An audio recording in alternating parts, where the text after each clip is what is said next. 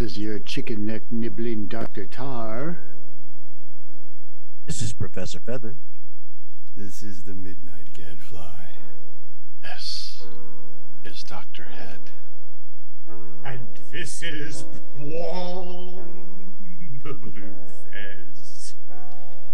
And you are listening to. Hello,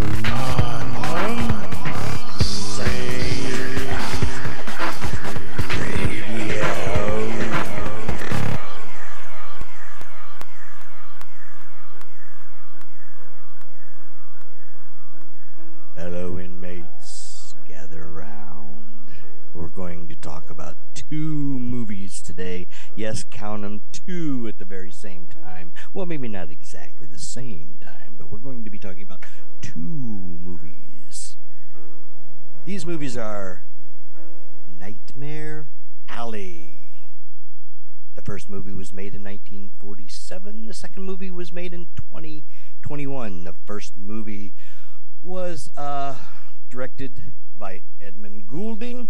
Yes, that Edmund Goulding. and the second one was directed by Guillermo del Toro. Yes, that Guillermo del Toro.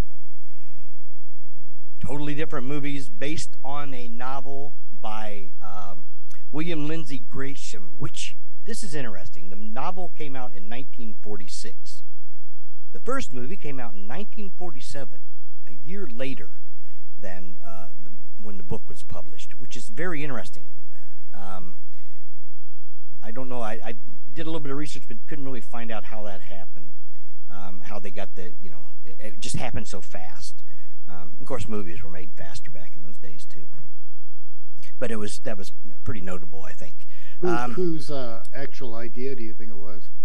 To I don't know. I do it? couldn't. I couldn't really. I re- couldn't really find out. I think it was the studio, but who you know, um, whatever I- the you know the I studio know for, for- um, you know the studio that was uh, um, that did uh, the original, the 1947. Let's talk Right. about let's talk about the original first, since it did come out first. It was made in 1947. It stars Tyrone Power, Joan Blondell, Coleen Gray, uh, Helen Walker, Mike Mazurki. If anybody knows who Mike Mazurki is, um, he played Bruno, the uh, strong man. Um, and that, that was about it for the people in the movie. It's black and white. Um, it's classified as noir, and I would put it into the noir. I would. I was thinking. I would put it into the noir category. Um, and um, for years, it has been one of my favorite films. Um, I really like it. It's it's got its flaws, but uh, there's it's got it's got a lot of good things. That the story itself is really good. Um, the twist on the ending, which we'll talk about in a little bit too. Um, but not a bad movie. So I'm just gonna I'm gonna throw it out there about uh, about this movie in particular, not the other one. Um, the field's open. I'll say that uh, I like the, the two main women that are in there, Coleen Gray and Helen Walker. Um, they're both really good and uh, very striking. Um, the other thing that uh, really takes me with these older movies is the cinematography and how they have these shots where the camera is moving quite a bit. Um, and they get these really cool shots. And I'm thinking of the one where he's uh, walking away from something up in the foreground and he goes behind a curtain and then you see him through this little window and he just kind of looks over his shoulder at what was going on behind him. Um, that was Tyrone Powers did that. Um, and then just all of those kinds of things, you know, the, the, the, the way they would create those movies so quickly, but they were obviously these people that made a ton of movies because they- Craftsmen, yeah, yeah, they were they craftsmen. They just really could block this It stuff was a, out. yeah, it, it was a production company. It was an industry. Yeah. They they cranked them out. Yeah, but as a yeah, as a consequence, they all had uh, they're just really good craftsmen. You're right there, Tarr. Um, yeah, the you know a beautiful cinematography in the in the original, um, and the you know the the typical noir lighting, um, which I thought was uh, used e- extremely well. Um, and and a halfway decent story. Tyrone Power was in his prime at the time. It's interesting that he chose this one to do. You know, considering all the his other what he's noted for, I guess. You Well, there was a point there with him in the studio because he wanted to do this, and they they didn't really want him to, but you know he was pretty powerful, so they let him do it. And he did another film at the same time. I forget the name of it, but uh, they intentionally held it back until they released this one. This one was a box office flop, and so then they released the, the next one that was a pretty big hit. I can't remember the name of. it. I'll remember it. Well, Um, this but any- flopped because people wanted him to play the characters that he's used to play. Yes. And he, yes, he, that's he right. as an actor wanted to be playing this darker role, which I mean I think he did a, such a great job Is this manipulative, you know, Right, right. self self uh, absorbed kind of a person who just simply just wants to claw his way to the top and and to get everything he can. I like how he Yeah. ponders it too, and it's just like, why, you know, why do I feel this way all the time? It's just me, you know. Just yeah, it was, Yeah. yeah. and like nothing satisfies him you know it, it, doesn't really matter um, and he becomes this kind of tyrannical but and that was something that he relished and uh, audiences didn't want it uh, it, it reminded me a little bit of that that aspect reminded me a little bit of, of not to compare actors but when jim carrey brought out cable guy which i thought was a really good movie because he's so dark and it shows Right. range that he he can act in this really dark comedy But there um, again, it's bombed. like it bombed at the stu- bo- uh, box office Right. because the, the audiences wanted him to be that slapstick rubber faced goon. And then what was the movie that came out after that? Liar, liar, and where he was right back to doing the same old shtick. And you made know, millions and all. yeah, it did. It totally, yeah. Well, I I, I agree with the, the the vast majority that uh, Cable Guy shouldn't have gotten any kind of accolades because I didn't like him in it. I didn't like the movie at all, um, and I didn't like him in it. Um, I but I, I'm not a big Jim Carrey fan. Period.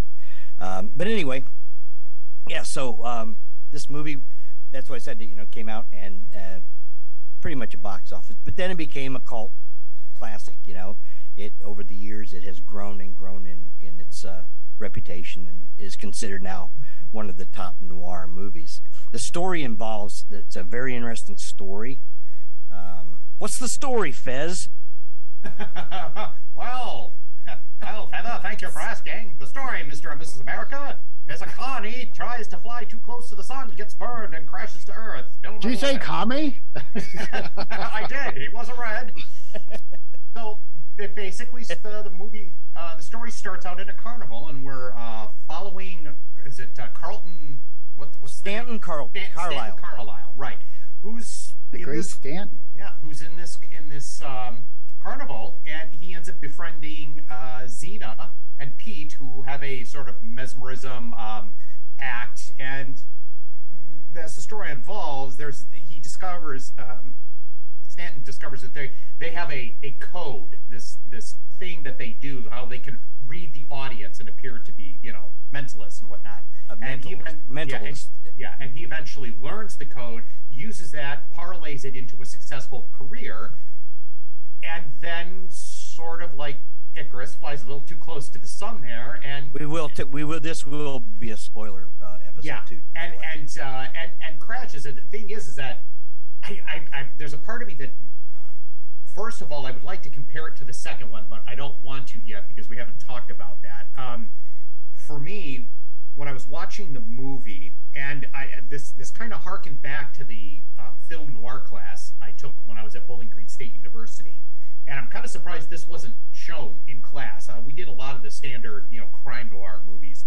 Um, and while I liked the movie, and it, it's interesting that it's considered part of the noir genre, I, I there's sometimes I felt like the movie still played it a little safe, especially when we got when we were with the carnival folk, and there was. And I don't know if this was just code that the the, the It- it code at was. the time was, It was kind of was. reining them in because there there was just I, I I often felt like I'm watching this and I felt like they're like oh they're being held back But with I kind of like that though. I, I thought it was interesting how they kind of skirted it, but it was I, how to present it. You know, Yeah. it's just and get that. Yeah, yeah I don't know because I'm gonna be honest it kind of felt like the almost like the the carnival of the Wizard of Oz it, it, it was just I don't know it just seemed a little too I don't know just uh, sanitized and I wanted it to be a oh, little I'm sure. bit more Yeah, more gritty, Gritty. And, and, and I, Absolutely. And I just wish if the code hadn't been there, this thing could have been like a couple of steps beyond maybe Well, they, well, they- Well, and, and, and, and the same thing goes for the for its end. You know, the original end, well, that was that was the writer, the director wanted Yeah. that, and then the studio like, no, we have to make it, give it a ray of hope. It's like, God damn it, don't you understand the concept of the story? exactly Right. Yes, And It's that been- and that's brings it full circle because that's part of the part of the, the important storyline here is this He the- of the destined. geek. Well, Yeah. yeah, the, the geek and how that geek plays, uh, you know, as the a tragic catalyst Yeah. in the first thar- third of the movie, um, and then it kind of comes full circle back to that. You know, the degenerate. Well, yeah, of- let me explain something. Interject this because there might be somebody out there listening that doesn't know what a geek is. Because Yeah. geek has a different meaning today.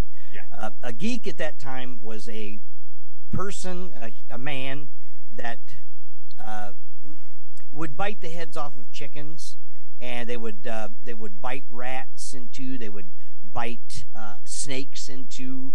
Um, they were uh, an attraction in in the fairs and carnivals, um, and not and it was even uh, very controversial at the time, as you see in the film um, when they come um, when the police come.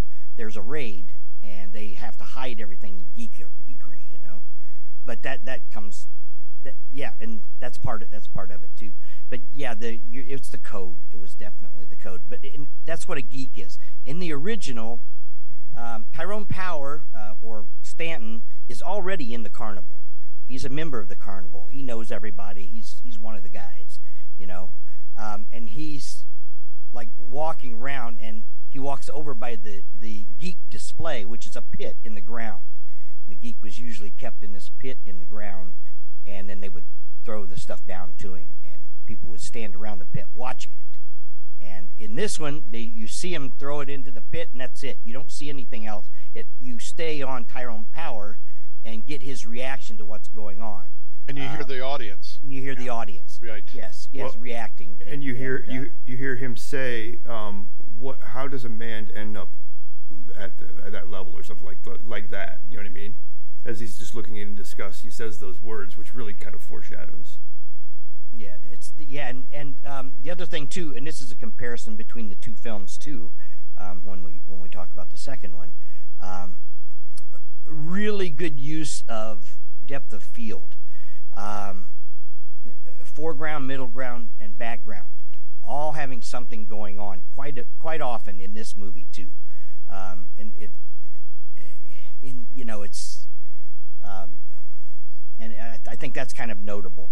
Um, Well, if you think about it, it's kind of reflective of just this this the story content. We're talking about people who are, you know, pulling the wool over your eyes. They're tricking you, and so you kind of have to pay attention to every plane because there's something going on. on the could- yes yeah, and they're slipping. They could be slipping something past you. So the the story is dealing with these people. So I think it's interesting that they sort of applied that to the cinematography. That there is you kind of have to really look and watch. You know, because they're they're kind of pulling a you know sleight of hand on you sometimes.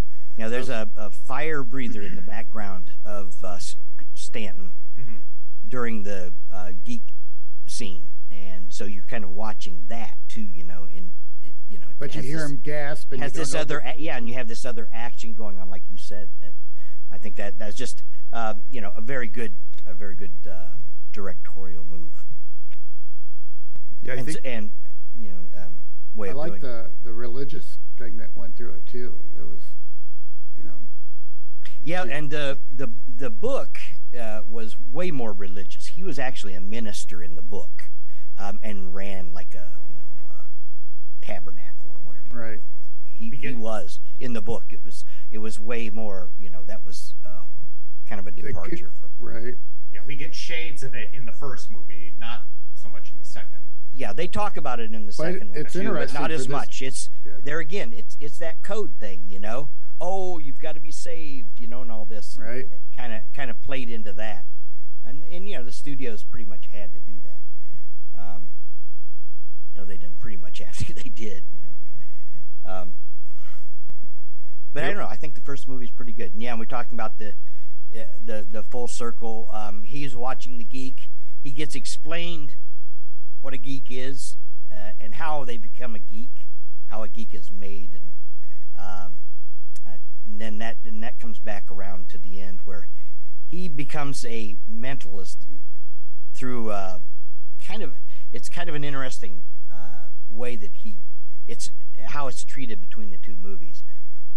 But um, he gets this this book, and he and Molly uh, go off to Chicago and become stars in a mentalist act, and you know, replete in the uh, penguin suits and you know, glamorous dresses, and then the, there again that depth of field in inside of the that huge huge nightclub, you know, and you know, whenever they did uh, fairly close up work, you still could see a, you you're watching the background, watching what's going on in the background. You can see it, you know, if you're if you pay attention to it, as opposed to you know just watching the the action in the foreground. Um, this kind of a, a has kind of a, a bigger feel to it than a lot of noir movies. Um, does that make sense? You know, Right, not Yeah, the but I would, I would claustrophobic. not, not as thing going on. claustrophobic as most See, I thought- has the tendency Yeah, to be. well, I thought this was pretty claustrophobic, especially like when we're in the circus. We don't get any big wide shots, uh, and then he gets to the Not in the original. You're, Yeah, you're in right. the original, and then in the doctor's office, the doctor's office is like this little box, you know, and like everything is just kind of crammed together. Um, so it, to me, like even though he had the Oh, that is true, that is true. mi- middle ground background, they really compressed all of that. So it, like the circus, I think I thought it worked great because you felt like you were somebody in the crowd watching all Right. of this. You know, you didn't have this like per, uh, point of view outside of just being right there in the in this uh, the scene.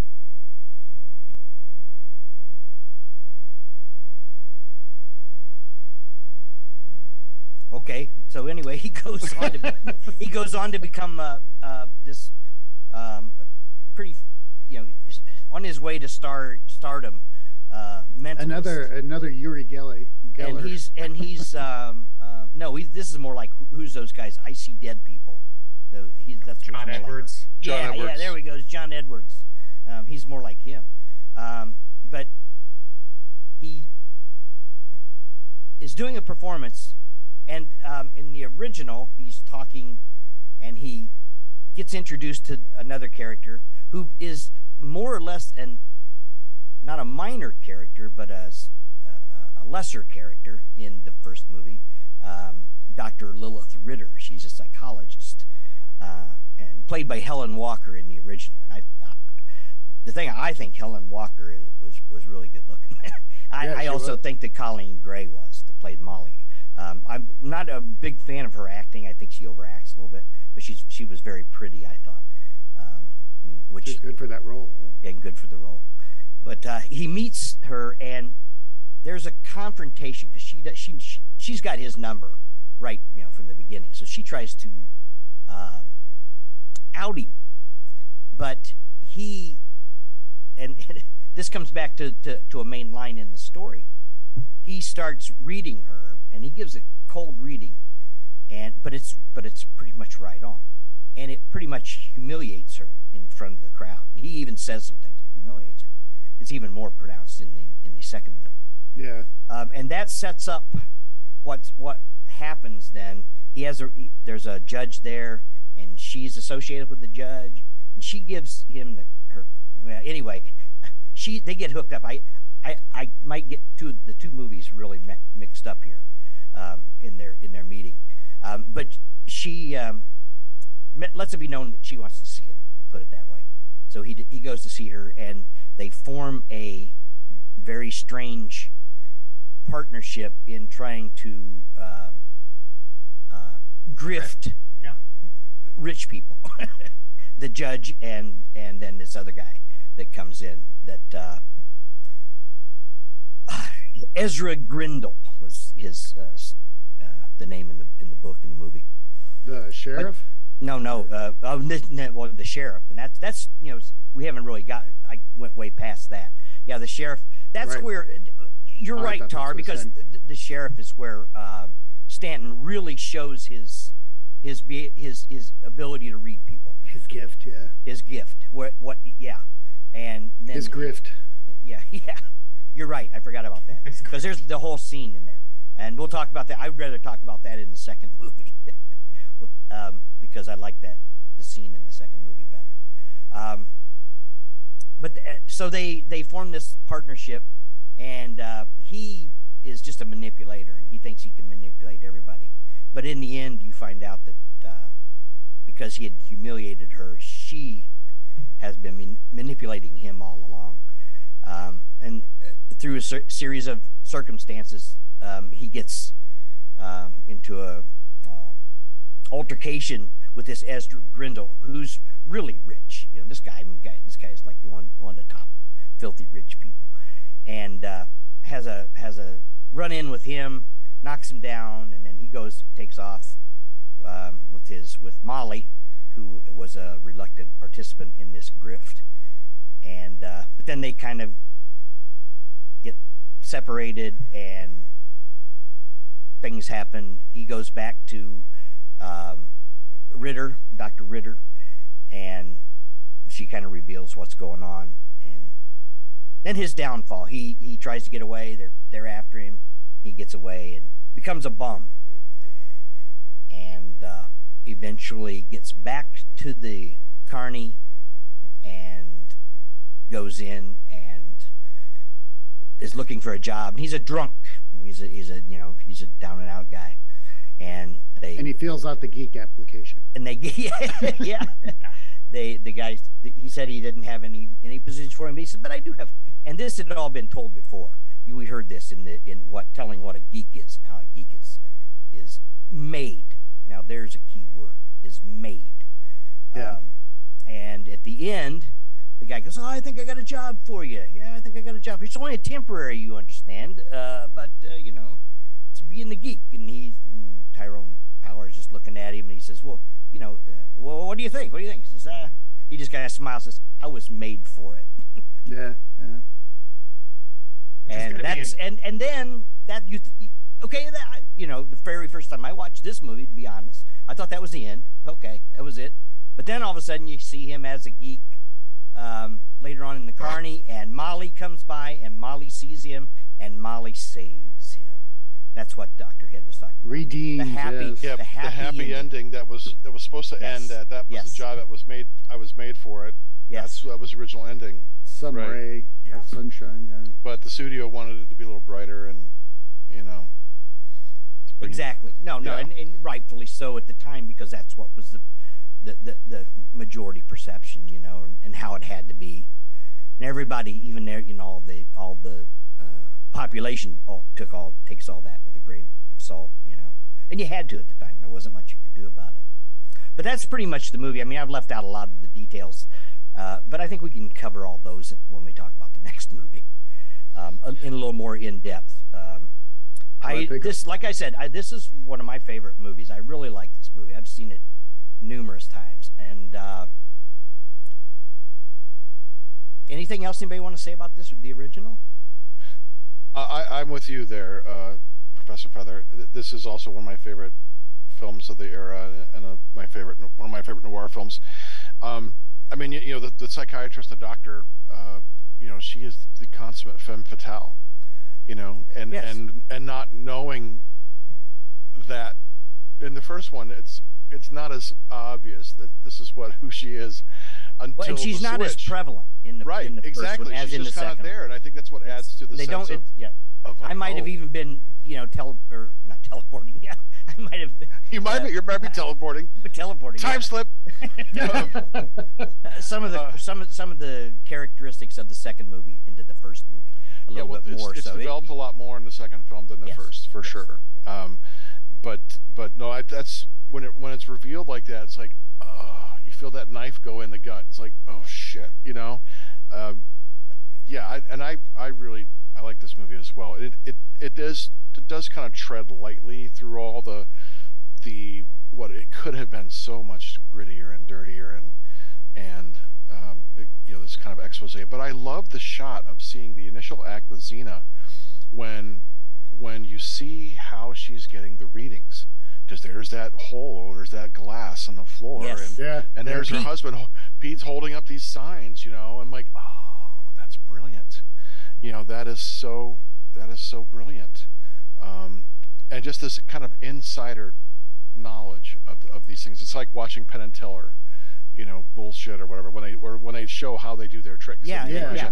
Yeah. illusions. And, and it's yeah. just like it's like oh They let God, you in on the scan. Right, yeah, An exactly. Actual revelation. Yes. Yeah, and and I love that, and I and I really like how it goes into this what they refer to in the remake as the spook show element, or you know the talking with the dead, as the grift. I think that was really for its time. I mean, you know that's that's that kind of the spook show, however you want to call it. The you know that that was you know was trying to be debunked by you know Houdini was was going out of his way to debunking these these frauds back in his day. Um, and so I, I like that they brought this in as an element and I, I, I too love the cinematography it's gorgeous it, it reminds me in, in some ways especially that scene where where they're where they're doing the grift and here comes you know the, the dead the supposed dead woman in the background it this is something like Jacques Tourneur would have shot you know it reminds me Oh, of his, yeah. his Yeah. direction style To, to a In- degree, in- in that's true, ways, you know, degree. It- with the whole- suggestive horror. Yeah. yeah the suggestive element and, and the way it, it's so framed so beautifully and um, I, I agree with you i love the way this film looks and um, That's another So- difference between the two movies too. Is the actual scene in which the uh, the Ezra Grindle, uh, you know, es- episode takes place. Um, it's more summer in this one. You know, um, a very, you know, the the scenery is kind of beautiful. You know, it looks pretty good, as as opposed to what happens in uh, how uh, Del Toro interprets it.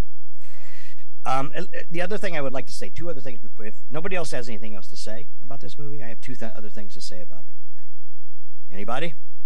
Go for it. Okay, there's a, in my, you know, uh, years of being on this planet, I watched this movie and almost every one of the actors, the main actors, are actors that I know, I've recognized. I couldn't tell you their names from anybody. But you've But seen I, him in other, I saw yeah. that guy. I've seen him before. I've seen him before. I've seen him. I've, I've seen her before. Oh yeah, she's been in a lot of movies. Yeah, I I think that's I don't know. Um, it's almost like you know, hanging out with old friends in a way. You know what I mean? Um, and then the other thing I would like to say is that one of the main differences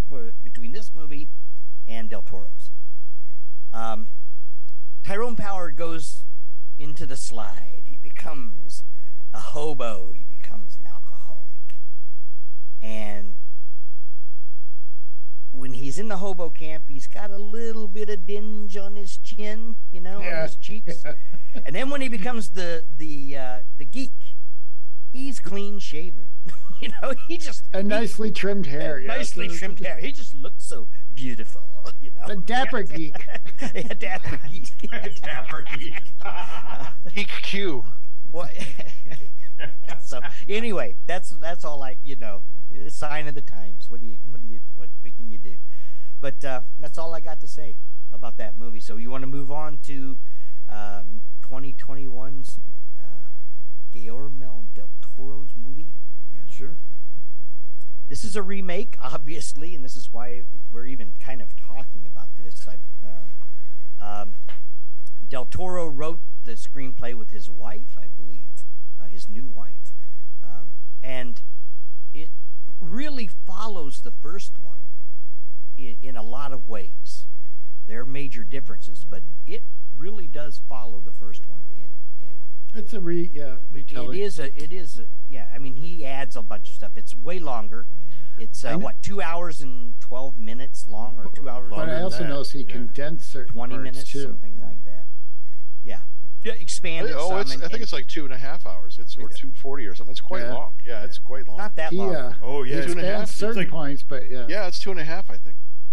I'll have to check, but yeah, I, I know it's quite long. I'm looking it up now because I think it's 245. Do I hear three? Do I hear three? 250. As we wait. Oh, you guys keep This- talking. I'm not saying stop. Yeah. That's what. We're seeing not- who wins the pool. Not the tapping out. but See who wins the pool. I say it's two forty-two. I say it's two fifteen 250. or two. No, I'll say two thirty. I'll say two thirty because that sounds pretty good too. It's exactly 230. What is it? 2.30. 2.30? Okay. That's a dentist's favorite time. Yes. 2.30. Oh, my tooth. So anyway, ho- host and dad humor. A, yes. This two-hour and thirty-minute movie remake, Nightmare Alley, by Del Toro. Um, it's shot in color, um, and it's a Del Toro movie. All over in it, in, yes. in, in many respects. Um, you know, if you know who Del Toro is, know the movies, what he's noted for, um, mostly monster type things. You know, in, in to a large degree. Um, and this movie is definitely a monster of a different stripe. Um, it's. I'm going to pass this off. Dr. Tarr, what do you think about the, the 2021 version? You know, it's kind of you know you were talking about how the other one was kind of unrealistic. I think this one has an element of uh, surrealism, fantasy to it too. You know, just the the the way certain shots are set, the color palette. You know, everything's like in that muted colors and sepia dark. You know what I mean? And just and like the the the room full of uh, the fetuses in the jars and stuff like they just everything has a little slight it, it has that grittier look i granted but it has a i don't know how to describe it but it's a feel that he has in his movies. It, it- they all all these movies have that certain feel to it. And you know like um you were talking about like in the one scene where it took place during like a summertime you know when he has snow he also has the other the scene takes place when it's colder and snowing and stuff and it just you have stuff coming down filling the screen you know and it yeah there's two different looks to it i mean i liked it don't don't get me wrong about that but there's it's very distinctive of what he does when he you know i mean the looks that he goes for his movies and stuff like that but yeah, visually it's it's it's quite lush and and it's gorgeous, especially the scenes in the doctor's office. Um, you know, with all that wood and that kind of golden brown Yeah. Coloring. Art, um, Art Deco. Yeah. Art Deco furniture. Yeah, I mean it's it's really gorgeous. I Cannot hear you, Gadfly. He's huge. It's huge. The office is huge, Oh, right? it's- yes, yes. yeah. The, well, uh, it's also yeah, it is. It, it, but there's also uh, Del Toro. Being Del Toro, um, there are a lot of themes and motifs Right. in this movie, and uh, The Office follows the motif of the Nightmare Alley. If you if you look at how Right. it's laid out, when he moves in, he moves into that small space that's the uh, reception area, opens those doors into this really long room vast yeah. and it's yeah and you get that you know you get that and it, it's but it's long but not wide it's Like narrow like the hallway. Bef- like it's like hallway a hallway Takes, it's like it, it, it because you see like that in the hallway too, Yeah, where it's a very long, multiple hallways multiple stairwell hallways hallway, throughout yeah. the movie Yeah. um, because that all follows the theme of the nightmare alley um, that that that composed space um, Dan Laustsen is the cinematographer uh, uh, you know only the best is going to work with del toro he did uh, the shape of water with del toro. He also did uh, the second chapter of john wick um, which is uh, actually you know looks pretty good. And he did he did some other things. But uh, you know in, in here again most of this is under the direction and art direction primarily of del toro because he has everything pretty much mapped out when he gets gets onto the yes he that. definitely has a vision of what it- he he's the wants. vision. He he is the pretty much the visionary yeah. Um what do you think midnight gadfly I really liked it. It's, I, I think you guys were covering most of the stuff I was going to say, which is just every every single shot is a composed painting almost. You know Image, what I mean? yeah. yeah. and he really plays to the uh, the actors' faces, like in the way they do every. I don't know. It's just there's some way that he. I don't know if he like mixed these actors together because of the way they look visually. Um, but it's just there's just something about the way that it is because like I don't think Bradley Cooper's all that like super handsome. Like I think Tyrone Powers has that kind of classic uh, thing, and, and he has this kind of devil may care look in his eye. Um, he's a little bit more manic, I think, in the, the previous one, where he's a little bit more Right. dour in the new one, um, a little bit more intense. Um, and I like well- the, the backstory that they how they develop that character a little bit more. Well, that's a that's a major difference between the two movies. Um, Del Toro, and this is one of the reasons why it it's a little bit longer. Um, not really when you add all of the scenes together. It opens up with uh, Stanton in this farmhouse, and he's pulling a body over to this hole in the floor, and he shoves it into the hole in the floor, and then he lights a cigarette and drops the matches, and he just throws the match down or something, and the place goes up, and he Moog goes out, and then there's this uh, Coen brothers long shot um, of the farmhouse burning uh, on this plane on this little rise behind Stanton as he's walking away. Can you Just hear a- the Hulk music in the background? It's, yeah, it's just a, but it's a gorgeous shot. You know, it's just beautiful. And um, so he isn't in the carnival. He comes to the carnival. He gets on a bus, and the final stop of the bus, which I think is very telling too, it said the guy, you know, says, "Yeah, final stop, get off, everybody off." You know, and he said, Go on. it's the end of the line. And I'm going, yeah, that's that's pretty fitting. Yeah. So you know, he gets off the bus and then go- goes into the carnival, carnival, which is which is very odd because it's like in in full swing. But I noticed there was always, and I th- th- this is a point of history, I guess.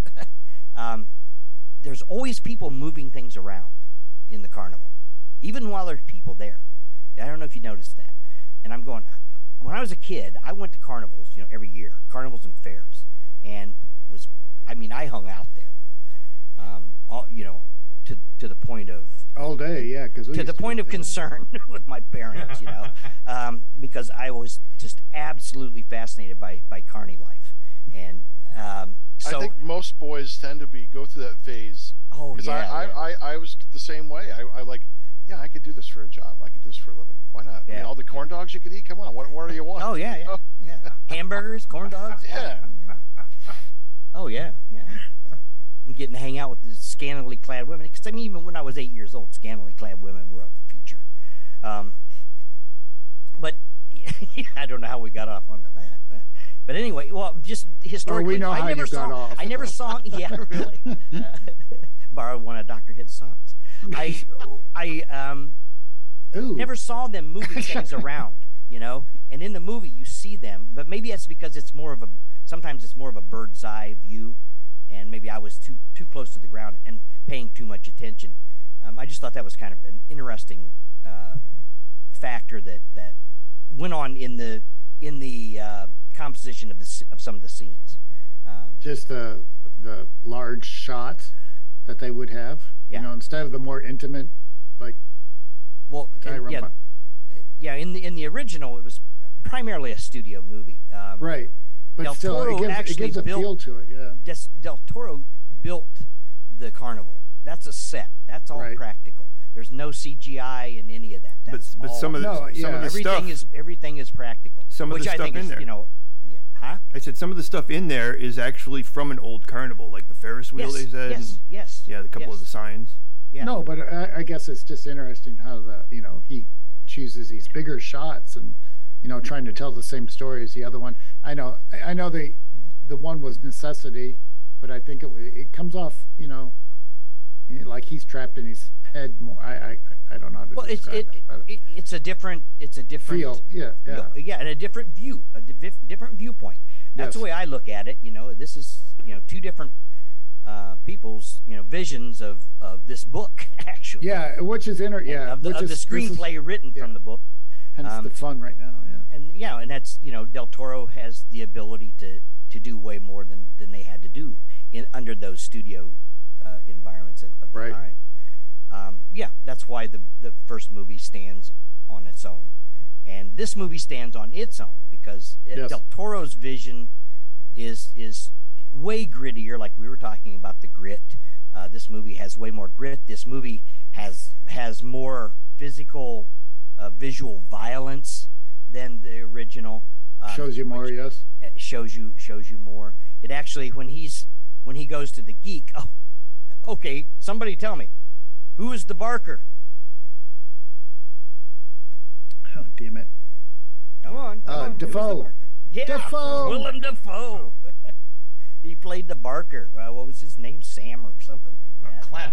Clem. That's it. He was Clem. Yeah, Clem. uh, Clem with a huge mouth. And That's Clem right. is the one that describes uh, what what uh, being a geek is to uh, Stanley uh, later on. Yeah. Um, Stanton, Stanton. I'm sorry, Stanton.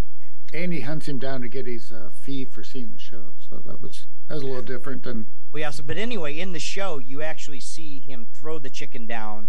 You see the geek who is this bearded, wild-haired guy grabs the uh, the G.G. chicken Allen. Sorry. and grabs the chicken and then bites its head off. And it's a, a close up or a, yeah, a- medium shot, I guess, of him biting the head off. Um, something that you know was totally different than the original movie, and then cuts back to uh, to Stanton. Um, so that's that's one of that's that's a big difference right there. The the carnival itself is and, and here again, this is probably one of the reasons I like this movie. The carnival reminds me of the carnivals that I went to. You know, it really looks like them. Um, and because I was going to carnivals in the in the mid '50s, you know, in Right. late mid to late '50s, um, into the '60s, and it was just on the downfall of the of the big carnival things. But I was, I did get to see a geek um, I, I, on several times. You know, I always went and saw it.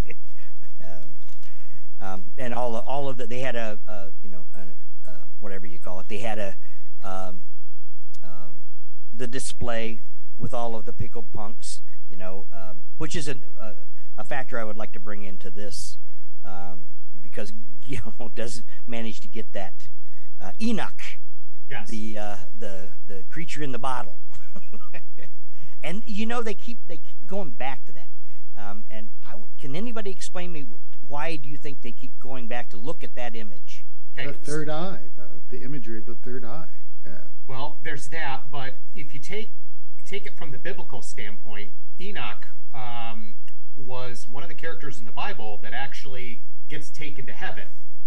He doesn't die. He's he's he ascends to heaven whole. Redeemed. Yeah. Right. Uh, well, and he's like the seventh, like was it the seventh great great great great great great grandson of Adam? But it's he's mentioned that he he's one of the witnesses during He's in the will. Yeah. Revelation. And so I'm wondering if Enoch in this one is sort of a again that third eye, something that's bearing witness to the rise and fall of Stanton's life. I mean, if you will. I mean, I was I was kind of trying to figure suss some of that out, and when I kind of dug into the sort of the biblical meanings, that's uh, that's the only thing that I could really kind of come up with is that maybe it's I- just I I enjoy how he feel. He gets to a point where he feels he's destined to do this. Mhm. You know, you know when it, it's brought out. You know, and the first one was like that too, where that it's told to him that you know, Oh, that's why the that's why Yeah. Pete tells him, don't do Right. this. right? Th- This is a slippery slope. You're going to start believing yourself.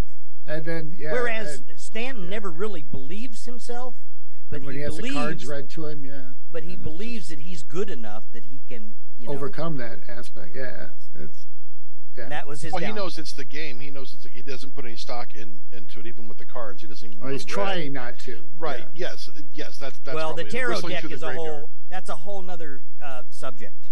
Right. That, of that's kind of what I was leading up to. Was that Yeah. that how that kind of is it? You know, they kind of suggest maybe that it is ordained or whatever he was say. You know, pre. Well, he also has a chance to Yes. come back from it.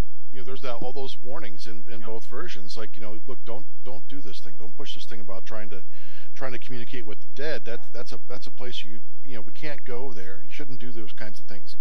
And uh, right, and that's that's when he goes past that. That's that was his hubris. That was his moment of the you know the the tragedy tragic action that the tragic hero takes is he does something that you know brings about his eventual death or symbolic death and Well- for him it was this hubris Yeah, well, Dr. Head, I'd also like to throw on top of it.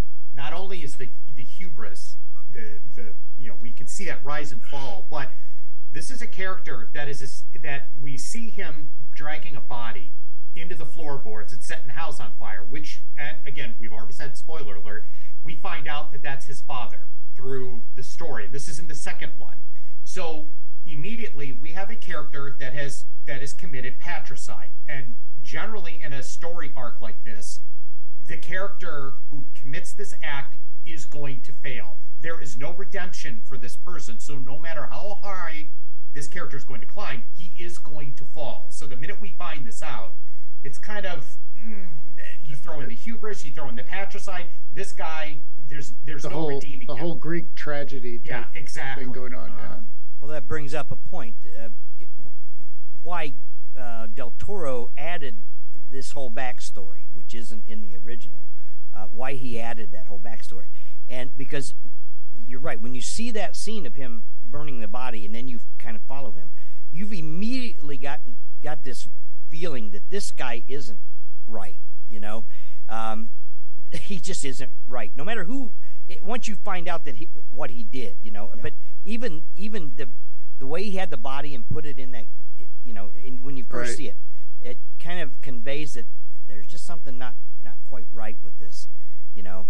Um, it, but then then again, I it, when I first saw it, I thought, well, you know, maybe that's just you know he didn't want to bury it, so and he was going to just cut all ties, so the body was you know one of his relatives, I was, was presuming that had just died, and that's how he. And so then I kind of looked at well, it could be that way until you get to you know a little bit into the movie and you actually see that that's not the case at the original case. He is foreshadowing um, the doom of of Stanton.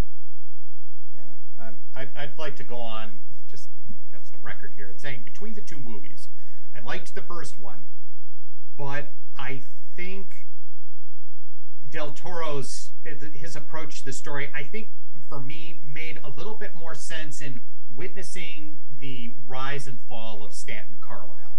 His up and then crash I think there was more weight in in the second movie for me uh, because you guys pointed out that even Tyrone Power at the end still kind of looked well he's got some makeup he looks a little rougher but he still looks like a pretty decent guy but at the end Bradley Cooper looks like he's been dragged through hell I mean he looks Well, He looks like a geek. yeah I, I, I think a lot of that is just what you were allowed to show, though, too. Well, it's just s- like, still, but I, I, I mean- think that's where we get the benefit of a few years. We can yes, we can actually yes. see the rise and fall. I also wanted to throw in that the doctor Lilith, which Doctor Head, I have to wonder, was there a reason for Lilith? I mean, we all know the biblical implications of that. I mean, I think you have. Yeah. to. I mean, I think you have to. Adam's first wife. You know, if you're bringing an Enoch, and since there's all these the biblical themes anyway, with with him being a preacher, and then the first one wanting a tabernacle and you know money to raise for all that, I I think there's um,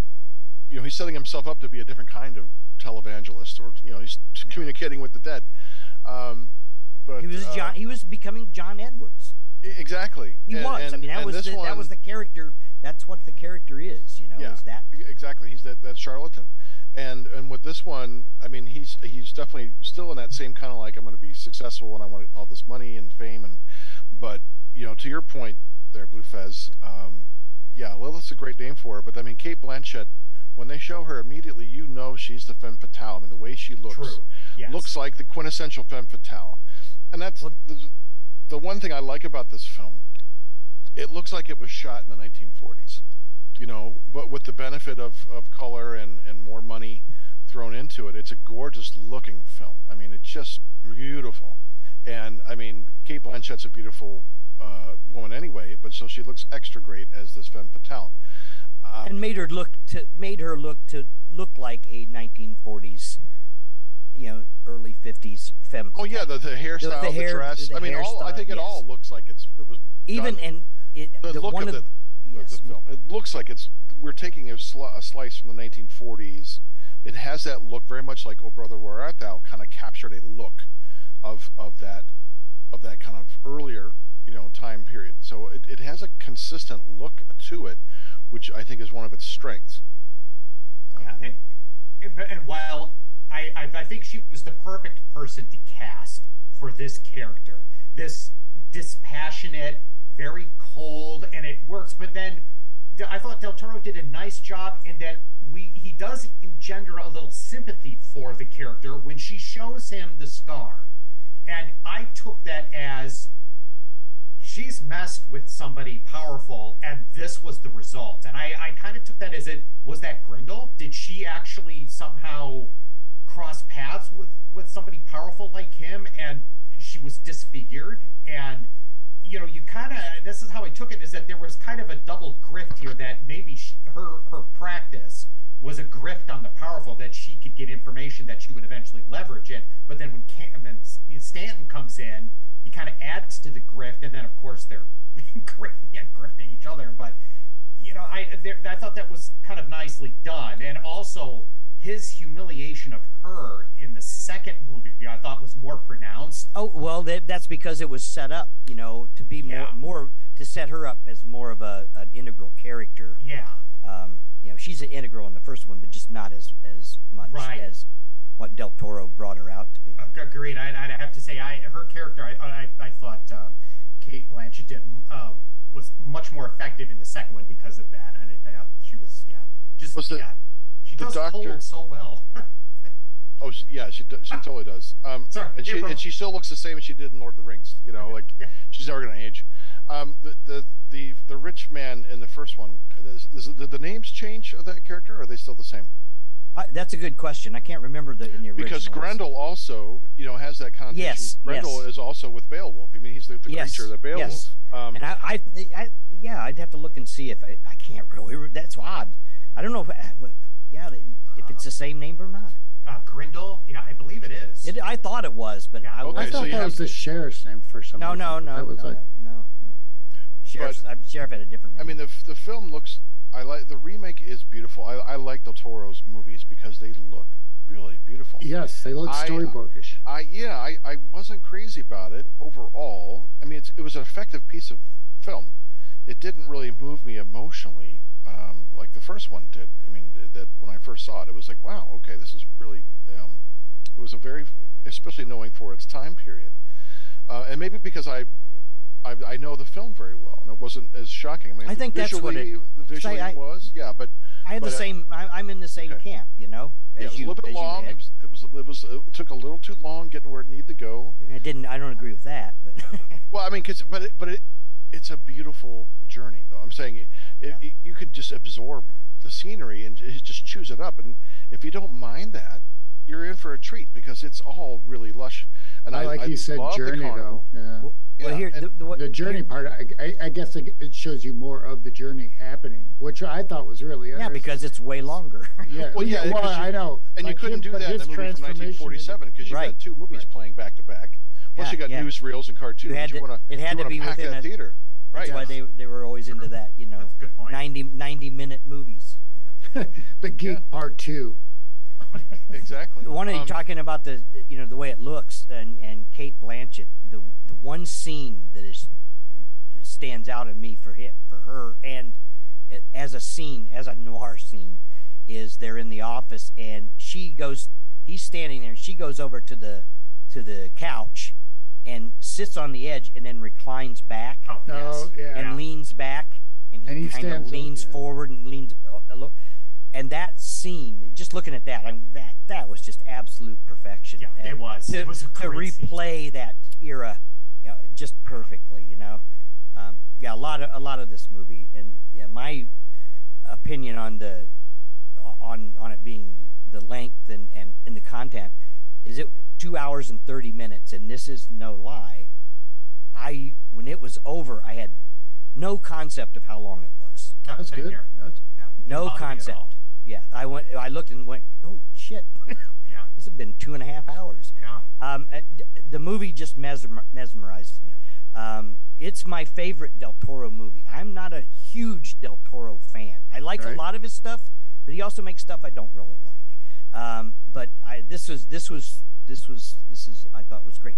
Um, the other thing that we haven't really mentioned in this, the cast of stars in this movie. Yeah, that's what I got. I Yeah. got we got Rooney Mara and Cate Blanchett, who you have already yeah, Rooney said. Mara, I, I I never would have picked her out because last time I saw her was in uh, what was it the, the uh, Prometheus, Yeah. and I thought, oh my god, I, I, she was unrecognizable. No, no, no. That's a different. Uh, you're thinking of somebody else. That's a different actress. It's their Same names name, sound. right? They, their names sound uh, very similar. Um, Isn't it Rooney something? yeah, but I I don't know. Mickey. I know what you're talking about because I've confused them before. any- but but it's they're not. You have to look it up. Oh really? Oh Yeah. okay. So we also have You Tony. bastard. We also have Toni Collette in there, um, and I think Yep. you know in during the circus scenes, her and Jim Beaver as the sheriff are like just two real good standouts, along with you know like w- what you've already talked about with William De- Willem Dafoe. Um, and the Ron other And Perlman yeah, is- Ron Perlman as Brunette. Ron Perlman is beautiful, wonderful, and then uh, uh, also David at Strathairn. end- David Strathairn. Oh, is- David Strathairn. who looks yeah. like the original actor for from the um, the original movie. he kind of does. Yeah. But he has that. Yeah. he- And then he- who's the last circus? The guy who when he when he who hires him as the geek at the Oh, end. Tim Blake Oh, yeah, Nelson. yeah, Tim yeah, Blake yeah, Nelson. yeah, exactly. Tim Blake Nelson, right? Yeah. And he's got that. Holt, Ma- he's Holt, got that handlebar Holt, thing Holt going on, too. McElhaney. He's in yeah, yeah. And McCanley, however you say his well, name. and the the, McCanley, the is it? yeah. Holt, Holt McCanley's in it. Yeah. The- he the- plays the, the the bodyguard guy. yeah, and then there's the brief uh, Oh, Mary yeah, yeah. Mary Steenburgen. Sh- Oh yes. Oh Pardon? yeah. Yeah. Well, and Richard cast is Jenkins as Yep. Grindle. yeah. Yeah, right. Yeah, almost Yeah. you know kind of The cast is- unrecognizable. The cast is is is stellar. I mean, uh, Yes. again, nothing wrong with it. It is a fully competent, beautifully shot movie. It just didn't move me um, Yeah, in a way yeah. that I was wanting it to because I like the Torres films. Like, uh, like you, uh, Professor Fether. I wouldn't say I'm a, a huge fan. I like a lot of his work. I think I think that he has a singular vision that is really quite quite wonderful for a director, and he carries it through pretty effectively on most everything Yes. he does Yeah. and um, you know, but this this one, I, I it just was for me like uh, it just eh, I had to watch it again. I want to watch it again, um, in in due time because like you know it, it's a two and a half hour movie and uh, you know it, but it was just my my first reaction. But I still liked it. It just didn't go crazy about it. Now, what I'd be very curious to see is the 2021 version in black and white, because I guess there is a black and white print of Del Toro's movie. I'd be very curious to see how that one panels Huh. um, against the color version. Film like It a would be interesting because he uses Yeah. a lot of the techniques, if you notice, Yeah. in you know of the of that uh, of the noir cinema. Um, in- iris in- in and iris out sometimes. Iris, yeah, which are those really aren't noir; those are Actually, silent. Yeah. silent movie. Yeah, yeah. Um, Well, I could probably he- find a copy. I could probably uh, make it into a black and white. If, It would you, be- if you, yeah, but if you have a media player, you could do the same thing. Yeah, but that's that. No, you can't. you can make it look black Well, and white, but that's yeah, not well, the same that's as not the same. shooting it for black and white. No, that No. that is true. But uh, if Totally black and white copy, then that means they're But it- simply they're digitally taking the color out and replacing it with black and white. They probably he didn't shoot it twice. No, well, I, and I'm even saying unless it's a unless they went back and totally digitally manipulated it, Right. it's not the same. No, I don't it's, care. It is not. Even you can want to see it. I don't want to see it because it's not shot as a black and white film. It's right. shot as a color film. then the black um, and white is the color is taken out. Unlike where like the was it the, well, and uh, it's not only just the, the way the colors are taken out; it's how you light it. When you light for black and white, you don't light it the same as you light it for color. Right. That's why when you translate a color film into black and white, it doesn't work.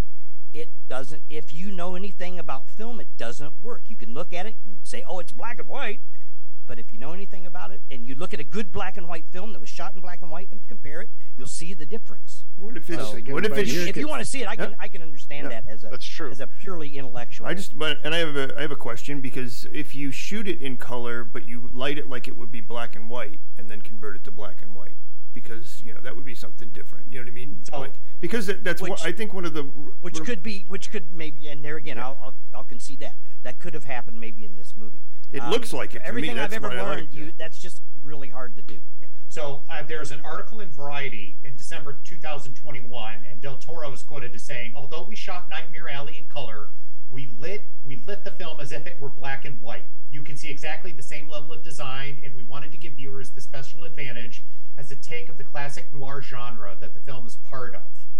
Um, so it looks like they had this in mind that they might want to attempt a Oh, very cool. a, a Very cool. digital color dropout, I guess. So they they lit it like a black and white film, but it was shot with color. I'm almost curious of watching it that way. Yeah. Yeah, no, I'd like to see it that way too. because See how yeah how, how it looks. Yeah. yeah Right. yeah. Yeah, yeah. Even uh, Laustsen says that we designed and shot. We were always thinking of color and black and white at the same time. So interesting. Yeah, I, Huh. I, I'd be curious to see that. What if they'll do that on the D or like the Blu-ray release? That'd be cool. give you two different versions. Noomi Noomi Rapace. That's who was in uh, Prometheus. Yes. Prometheus, yes, yes, Okay. yes. I was thinking, my God, she looks so different because I was watching And that she with, does. with she, yeah, exactly. and now I know why. Yeah, I was yes. Uh, The Mrs. Christian Bale of actresses. Mrs. yes. Head and I were watching this. I'm going. she said, "This is Ruby." I go, "Are you kidding me?" I couldn't believe it, and we both thought it was the same actress. No, Well, now I know. Ro- Rooney Mara is Kate Mara. I don't know if you know who Kate Mara is. It's her Oh, sister. Yeah, No idea. It's the same, same, or is they're, her they're, I think they're sisters. Yeah, Kate Mara and yeah. Rooney Mara. Uh, yes, It's interesting too how it, when you look at her in the movie, she's relatively plain looking until she gets into the big time, um, and even then, you know, she's not as that Your you know, classic. glamorous as Cate Blanchett. Yeah, That's a you know, a conscious effort to you know to separate the two. She's the more wholesome. Mhm. Yeah. I mean, Cate Blanchett just. I mean, the camera. She just like the camera just drinks her in. You know, I mean, she can't. You can't help it. Yeah, it's true. And she's she's a she's a great actor too. Like just all the different Oh, roles that. I've seen her in. Um, if you Yes. do, what doesn't she do a scene in Cigarettes and Coffee, the Jim Jarmusch movie? Yeah. where she plays two parts. She plays her Yes. her, her like ditzy sister or whatever, not ditzy, Yeah. but just like the kind of like uh, Yeah. devil may care, you know. And they're just Devil kind May of Care yeah, it's really well that's well right, done. yeah. So That's good. That's one of the good good episodes. But yeah, this movie also has. I would like to go back to the to the uh, set. Um, when he first gets to the carnival, and uh, they kind of hire him to help tear everything down, and that's how he kind of gets his in. Well, the geek gets away, and they chase the geek, and they come up to him and say, "Look, you know, we're chasing the geek. Just if you find him, don't do anything." Said, and so he's looking. He's looking underneath the truck, and he said, "No, no, no, go on down." He goes down, and where does he end up? In a tunnel. What is it? Funhouse? The fun house. The Fun House. Yes. And what is that Fun House called? So- was it Damnation? Yes. Um, yeah. uh, but anyway, he goes in there, and the inside of this funhouse is just great. Um, they all of the gear you hear it when like there's this big devil's head, uh, which is you know appropriate, and he's going that opens up, and you hear that it sounds like a drawbridge race, you know. Oh, the clanking. Yeah, the clanking, and then he goes through it. And they also had Del Toro also had it so that it was leaking inside of this place, and so he's walking through rain. And here's another noir, you know, uh, uh, trope. He's walking through this rain, you know, looking for the geek, and it kind of pools on his hat and runs down the back of his hat. If you notice, it's Uh, it's really cool, really cool. And he you see finally that gets in the geek Alien too. he, he finally gets to the geek and he's uh, the geek is cowering in the corner and the geek is saying something it's kind of hard to understand what he's saying um, and he walks up to him and says hey come on come on now come on. I i got nothing against you. These other people did it man i don't got you come on out. I'm not gonna hurt you you know? And the geek being crazy picks up a rock and smashes him in the head and knocks him down. And uh, he's carrying a, a baton kind of a stick baton. And he uh, the geek goes running out and sees was it Willem Dafoe? Um, Clem was it Clem it was coming in Yeah. one one of the yeah Clem I think or anyway he turns back around and runs and and Stanton does a beautiful clothesline on the guy and you know right against the neck brings him down pulls him down perfect wrestling this goes back to Del Toro's early days as a kid watching Mexican wrestling movies sure. Um, it's beautiful. It's beautifully executed. Well, then Stanton gets on top of him and hits him twice with this bat, you know, in the head. And there, if you look on his face, there's no no expression on his face when he does this. Um, and then they come and say, "Get off him! God damn, you're gonna kill him!" You know. But there's no expression on his face, which I think is a tell.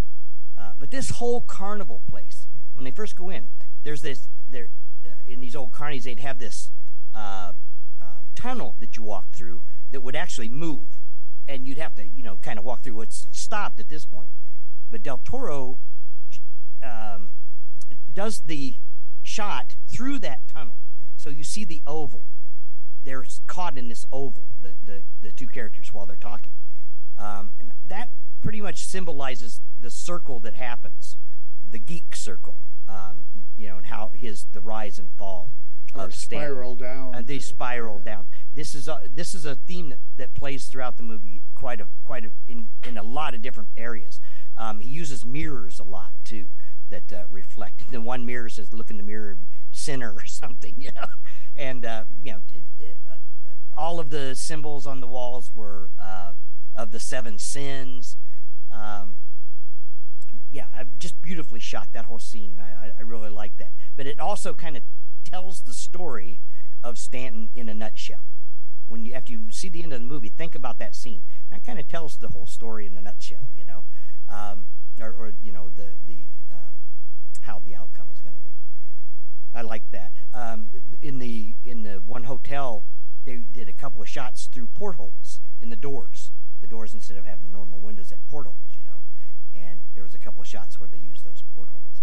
Um, a lot of things. The other one I thought was really good in the alley things when they take the geek to the I don't even know what where they're taking some emergency place in in the slums. I you think, know, it, I think it was the It's- Salvation Army. A sa- was it a Salvation Army? I couldn't. Oh, okay. Maybe Urgent was. I- care. I thought it was, yeah. but anyway, in this, you know, you know, raining uh, here, not here again. You Yeah, know, this is a, the noir trope. You know, in this, they bring him in the rain, and the sign at the end says Jesus saves. But as they get, they move, and they're moving down the alley. I think it's a crane shot. The sign changes. Part of the laters go off, and it says saves. Then it's like you know, uh, yeah, it's pretty, pretty, pretty weird uh, and interesting. We'll see. But then in, in that scene, this kind of shows the the dichotomy of Stanton because Clem says, "Leave him, leave him." He says, "I'll get him out of the rain. You know, I'll pull him out of the rain." Jesus, and he does. I'm going, you know, I- he this is he just beat this guy, so he has really no feelings about anything other than you know he's got just kind of a I don't know a, a guy in the moment. I don't know. You know, that was just kind of an odd thing for him to do. I thought. He's like Um, wrestling with himself, though. I mean, Well, maybe that's like, what that know, maybe that's like- supposed to yeah maybe that's supposed to show that. But I don't know. You know, I just if you watch Bradley's face throughout the whole movie, it's very interesting. He it's a it's a uh, psychopath's face. yeah. He's Um, he He's- has he really seems to have no emotion. You know, he he's plays doing it, but yet he's viewing it. It's just yeah, yeah. that's a psychopath. That's what. Yeah. that's Yes, exactly. Yeah. and, and I think the end of the film is where we, we we see that when he pull when he pulls the bed sheet or he opens the window in his dad's room and pulls the bed sheet off of him, wraps Yes, himself up. what. He's totally dispassionate. yes. He's like, you know, that window's open. His his elderly father is gonna is literally gonna just die right there, and he's just sitting in the chair waiting for it to happen. and they show like- that. Yeah, and they show he's that. just like, you know, okay. Yeah, that's the because that whole scene, which the you know it starts out in the movie, it's revealed throughout the movie until you finally get to that Yeah. scene where where he does that. Yeah. There was there was no rage. There was no you did this to me or no. Yeah. No, it was just this like you know, I, you, yeah, I'm done. You, you're yeah, because he I'm kind of leans in and says, "I hate you." Yeah, I hate you. Right? Yeah. Yeah, and, but but there was like you couldn't feel the hatred. It was very dispassionate. No, it was yeah, it was Yeah. very much matter of fact. Well, and the whole th- motif of the watch, you know, getting Yes. the, the Yes. wa- you know, watch, and then you know that being like his last piece of uh, Yeah. uh, barter was the watch, you know, and that's what. giving it away. Yeah, the one thing was, you know, time's gone now, so it's like we're gonna go be a geek. Yep, yep. yep. Yeah, and at the end, uh, talking about the geek, um, the little uh, difference between the endings of uh, Del Toro's yeah. and uh, the first one is when he's asked to be the geek by uh, um, Tim Nelson, Tim Blake Nelson, uh, who I, I chuckled when I saw who it was. Um, he says, he smiles and says, "I was born to it," yeah. Mm-hmm. um, which, Which was is- and, and it was, was in the the first one. was It was to. That's it. That was how it was the original said, "I was made for it." Yeah. So Oh, there's right, a right. difference there. Yeah. Um, and I think that's a I think that's a major writing difference. Yeah. Um, and I don't I've never read the book. I would like to know what the book says because I think that's straight from the book, and I'm not sure what the book says. Um, I would be kind of interested to know um, because there is a difference I, I, I still like the- between between nurture and nature. right, but there's like all this foreshadowing throughout the movies, both of them, that were you're destined. This is this is what's going to happen. I mean, Yeah. it's it's a cyclic thing. It's just just even the way you know it's just Yeah. Yeah. I, I agree. The, the, You're the- doomed to relive this. Yeah. Yes, the first shot of this film sets up the last shot of this film. I, I Right. and, and I think if he if he had said I was made for this, it wouldn't have the same punch because of uh, because of his arc. He, he, he there there was no escaping this this fate. This was going to happen. He was born for it. He was just yeah. Yeah, And why- at some point, he kind of realizes that Yeah. though too. yeah, and the, these are both both the movies are not stories that are made for the end because the end is already predictable. It's just like how do you get to it from Yeah. point A to The point B? The way they the story they built around it, which was really cool. Yeah. It's an M Night Shyamalan line, line, line, line, line ending. No, what a It's a twist! twist. Oh, no twist! Let's do the twist. I see dead Geekle. Dead fecal. I, I, I would like One of the other things with a carnival twist. One of the other things that the we talk about the the the um, the mise en scène, you know, the decoration, uh, the o- of her office. Did you notice on the walls? Those are like Rorschach Yes. Yeah. blo- ink blots uh, Yeah. woven into the. That's beautiful, and they look great. And I'm going, that's so cool. And And, that's and, that- and then, yeah, then they so also use the, yeah. the whole the whole thing of, of her having the secrets, um, the secret compartment where the recording is, the secret door, the secret uh, safe. You know, the, I think that's that's you know just part of that's Woman part of, what makes Del Toro a really good director. He is a de- attention to detail guy, you know, and I, I, I really give him kudos for all of that. And and not only just detail, but how to, you know, there again, you know, it's it, it becomes becomes more artistic, you know, when when you have all of these these uh, not necessarily hidden symbols, but you know, symbols. If you if you right. right. care to to delve into the movie deep enough, you know. Um, and I think this is a movie that you can do that with. Uh, He should ways, do. we talked uh, about we talked about the end where where uh, uh, Grindle in the uh, remake it's winter, Yes. snowing outside. Um, you know, totally different atmosphere. Right. Um, and at night, which is makes snowing even snow even different, even more different. You know, um, I, I thought that was a, a an interesting change. Um, and then you know the the violence and stuff in it. Uh, The cold violence, Yeah. Just being. Yeah. I Just even the temperature. Yeah. Yeah, I would just like to say, Del Toro and Tim Burton consistently design the best circuses and carnivals in their films. It's and like they're every- eh, and they're both very distinct though too. I, I mean, he, I mean, you know, I mean, eh, they're recognizable. they always have the best fun houses. it's like, Yeah. Ah, wish the fun houses when I was a kid were like that, you know, because when I saw the, the the fun house in Del Toro's version, I was like, that it's just the giant devil head when it comes up. I'm like, I'm like, oh, that's cool. I'm like, I never had anything that cool when I was a kid. It's like, oh man. Oh, I, I did, but I Oh, mean, it, yeah.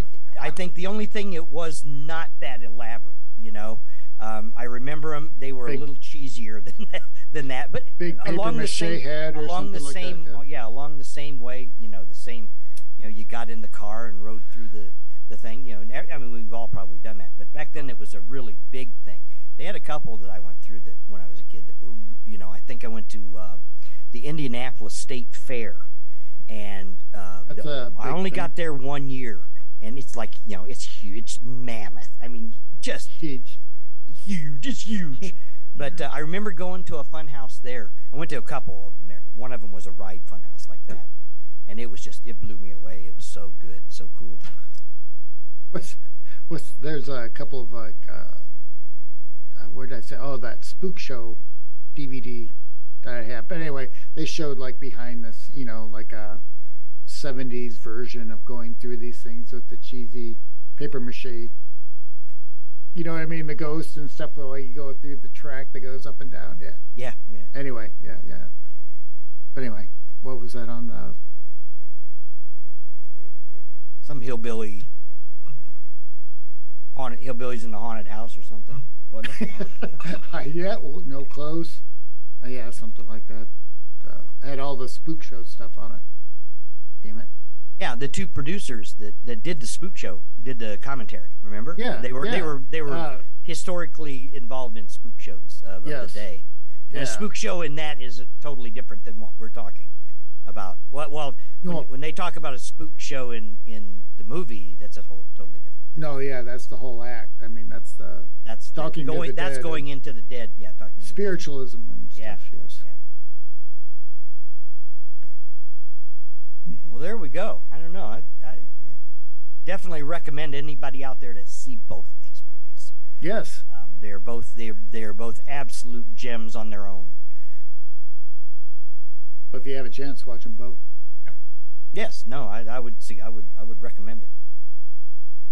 I would argue watch the 47 version first, then Del Toro second. I think so too. I think so too. I think that's a good way to watch them. I would watch a minute of the first one, then the first minute of the second one, and then go back and forth a minute at a time. Analyze each frame. That's right. And yeah, oh, yeah, okay. Analyze each I like to analyze. analyze each frame. That's right. That's a whole different movie. On next, next Unsane Radio, Digging deep. Nightmare Anal. I mean Nightmare Alley or Anal Alley. I can't remember. Nightmare Anal Alley. Oh. Nightmare backdoor anal. Yeah, whatever. That's my new profession, Doctor Head, proctologist. Cinema Let me, let me let me wet my fingers. Delving deep into cinema. Well, there you have it. Anybody's got anything else they want to add? I think you said it all. Probably not, but okay. Yeah, you guys want to watch me take a dump? Say!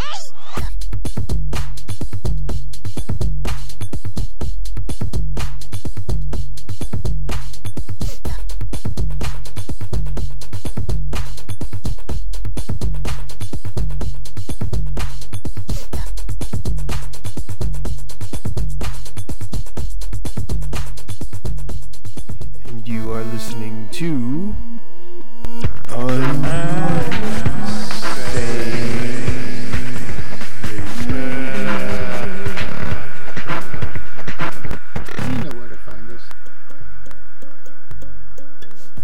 Unsaneradio at gmail.com. Unsaneradio.com.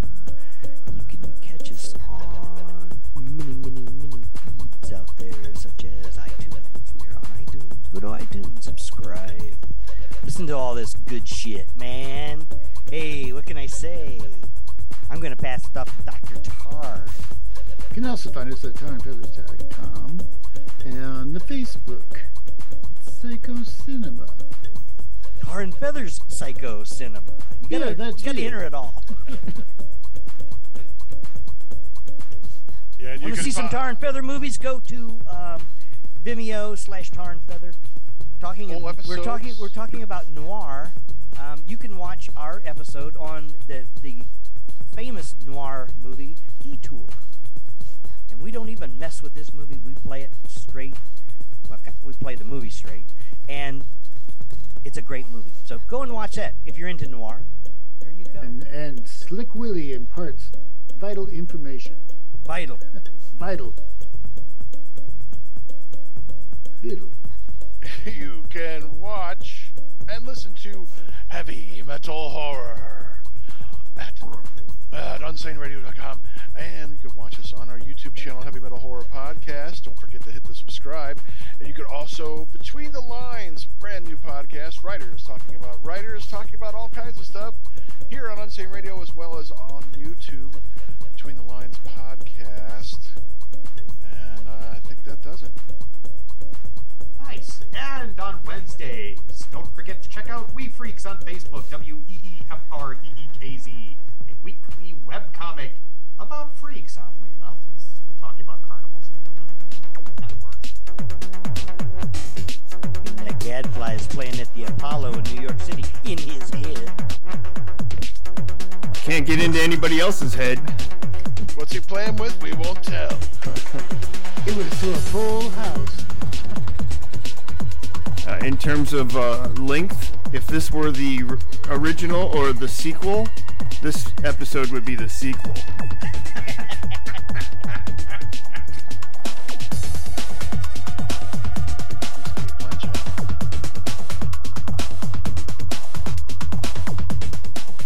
I have a scar somewhere I can show you.